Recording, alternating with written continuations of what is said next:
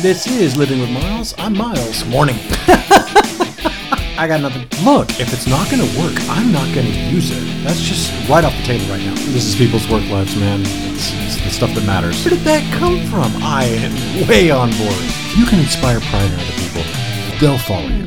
Hey, good morning, everybody. It's Tuesday.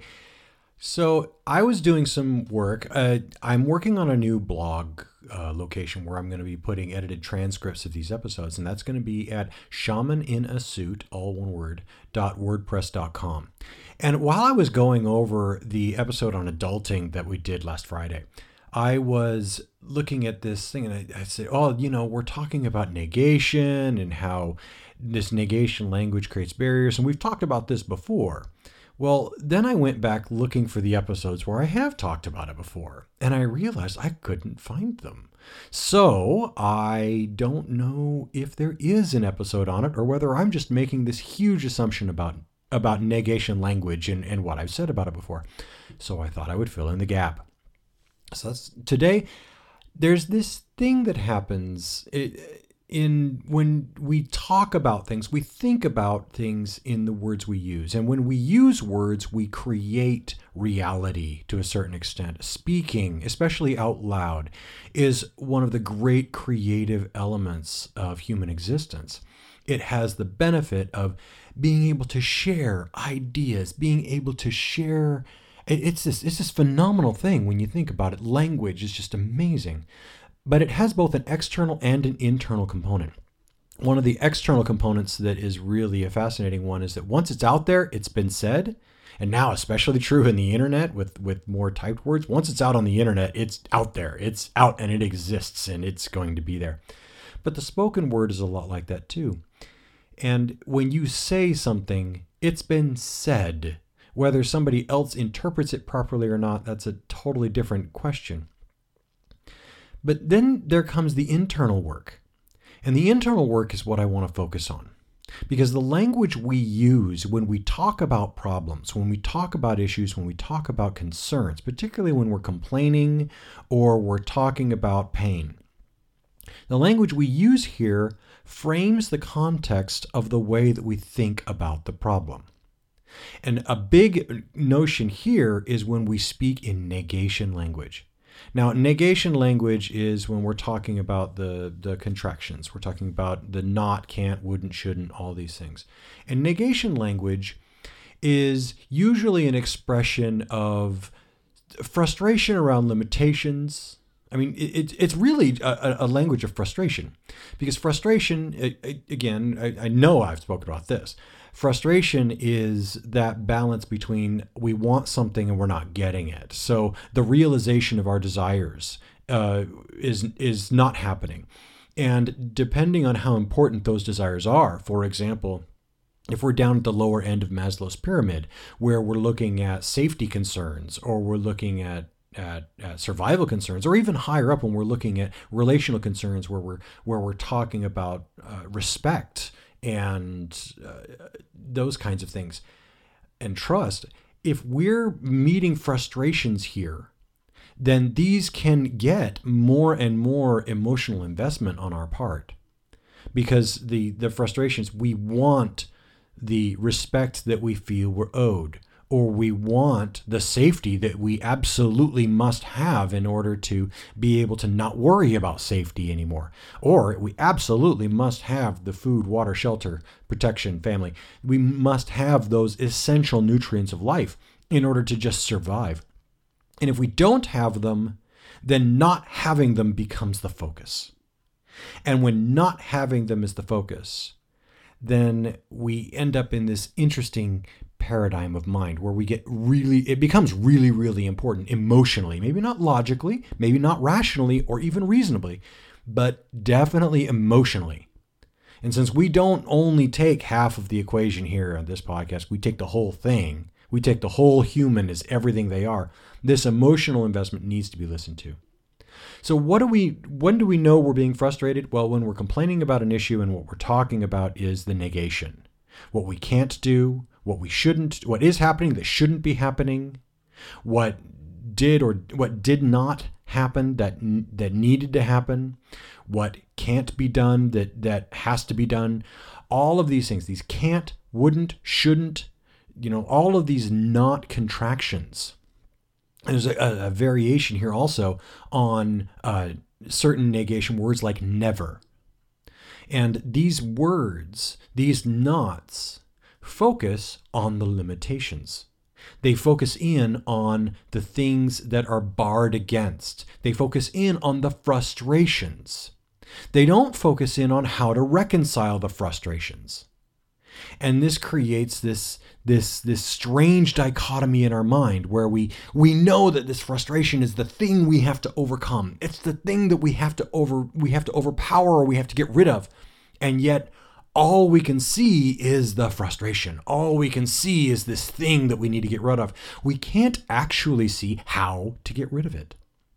And this is the this was a, a, fascinating thing that I discovered when I was doing some uh, management training in a time where I have to admit it was a very frustrating time for me. We were doing a, a massive conversion of culture in our company, and I was man, I was given full responsible for that full responsibility for that that conversion. And what I found out was that my interpretation, I mean, this I knew this long after the fact, not during that my interpretation of the value system, of the important values of what we were doing in the cultural transformation, were not the same as senior leadership. They were not the same as executive management. And so I was working toward one cultural shift, they were working toward a different cultural outcome, and the two, in some ways, were diametrically opposed. And so I was running into frustration after frustration when I was trying to promote various causes that I thought was in my charter to do so and I was being thwarted by leadership because leadership was looking at very different outcomes. And they didn't understand how my proposed changes were going to lead to their desired outcomes. It was a communication error. But I didn't see any of that during the time. It took reflection afterwards to come back and say, why why didn't this work? What what was I looking at? And I realized I was so obsessed with what I what wasn't up available, what wasn't on the table, what couldn't be done, what can't be done, that I couldn't see what could be done to move toward a reconciliation. And it's it's just a matter of focus. It was literally a matter of focus. And when I looked back over, I, I do written journals. I, I do a lot of journaling. And when I looked back at my journals at the time, I saw all this negation, all this negation language. And so I I tried to say, state the exact same thing without any of the negation language. I tried to state it again and I tried to bring it to life. And I realized that I couldn't complain anymore. And I thought this was so funny that I wanted to test this out. So I took this on to a couple of training sessions that I was doing. I was doing a coaching session. I was being asked to speak for a for a group down in Los Angeles. And I went and we did this as an exercise. And it was a game I made up called No Nots. And the game is is basically like this. What you do is you sit down with pairs. You have a timekeeper and then you have two people. One person has a piece of paper and a pencil, and the other person is the is the the the there's the recorder and then the complainer. And what you do is you have the complainer complain to the recorder for a, a period of time. Four or five minutes is usually all you need about any subject they want. Now, I had to put in a caveat. I've learned this from past experience. I had to put in a caveat. If the pair is a married couple, make it about some subject that is not the marriage. That it's very important to not not disrupt family relations while you're doing experiments on inner work.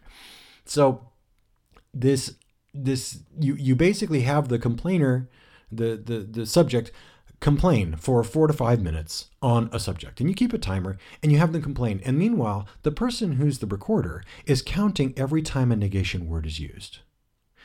Now, for this effect to work really, really well, you usually don't tell the complainers or the, the subjects what the, the counter is counting. You basically set it up so that the counters know what they're counting before the subject is brought in. But they count up all the negation words. And then you do the big reveal and you have them reveal the score of all the negation words. Then you go for two more minutes and you say, all right, subjects, you are to complain about the exact same subject, except now your job is to use no negation language. And a fascinating thing starts to happen in their brain. They start trying. They, they first try and then they realize they, they, they can't actually speak because the words that they're using are are are all negation. Everything's negation. Everything that they've got is just frustration and and power and, and bang bang bang their head against this notion of they want to complain about something but they can't because they're just looking at negation. And then a strange thing begins to happen in their brain. The brain begins to shift from complaint to problem solving and it begins to open itself up to different interpretations. It begins to see things from different points of view. It begins to analyze. It begins to restructure the conversation. It begins to look on ways that things could be reinterpreted, on ways that they could be approached differently, on, on things that could be done to maybe solve the problem or maybe move forward. And this is this phenomenal transformation. It's it it's a beautiful way that the human brain is wired. I love it. When you remove the opportunity to talk about the barrier, suddenly you now free yourself to see the opportunities and the various options that could be available. You see potential, you see possibilities. Now, one fascinating nuance to this little no nots game is that I realize that it doesn't work for Europeans or multilinguals. Because multilinguals, for some reason, seem to have, and by multilinguals I mean speak more than one language, preferably more than, preferably two or more. If they haven't been heavily indoctrinated into American culture and American society and American speech and thought patterns, I noticed that the no nots thing, they have very little difficulty complaining about a thing without going into negation. And it becomes more of an intellectual and philosophical exercise. I particularly noticed this about Europeans. Uh, Europeans definitely had an element there, uh, and it it really is fascinating to watch that it does seem to be cultural culturally relative. But still, when you do have this negation thing going on, if you get caught in a negation mindset, it's it's almost a kind of victim mindset. It's a reinforcing of all it's a it's a reinforcing and a legitimization of all of the feelings of frustration that a person is having by recounting all the barriers and limitations. And while that's going on, the goal and the point of the brain is to legitimize the victimization or to legitimize the unfairness or to legitimize the point of view that something bad is going on. And once that's legitimized, then, I mean, to a way that someone can feel legitimized, then they feel, and the magic words here from my management work, they feel listened to. And that is just a legitimization of the frustration or the complaint. But that's not that's not the solution. That doesn't move you forward. All that does is it it, it, it does it, it provides a, a connection through interconnective uh, relations. It, it allows a building of stronger relations, but it doesn't move the needle forward on actually making the frustration go away. To make the frustration go away, we need to remove this negation language. By removing the negation language, it engages the productive part of our mind that can now see, instead of only seeing barriers, it begins focusing on solutions, opportunities, and possibilities. And when it does this, then we can begin to take action in a positive and an uplifting way that allows us to be once again in charge and empowered and in a position and in a seat of control and engagement that allows us to, to begin to recharge our batteries and move into a life that we're once again active participants in. So that's what I wanted to make sure I talked about it because I don't know when the last time that is, and I don't know that I've done a full splay out. So there you go. There's that. A uh, little bit on the blog. The blog again is at shamaninasuit.wordpress.com. I'll be posting up the blog post with that. I'm actually going to be going back and doing older episodes and then trans- translating those over, but I'll also be transcribing these episodes in an edited format going forward. Also, join us on the Facebook at Living with Miles. I hope that you guys have a great day, and I will talk to you next time.